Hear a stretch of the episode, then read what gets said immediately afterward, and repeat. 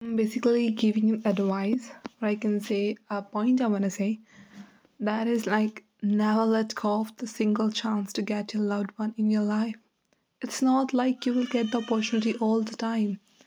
I mean, you can just imagine, like, you should put your fucking ego aside and get them, go to them and confess your love.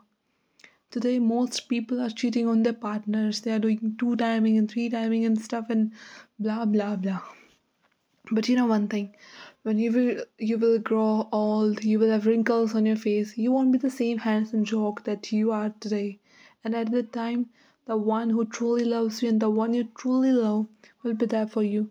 Neither any of the night one night stand or like any single girl whom you are fucking just for pleasure and cheating on the one made for you.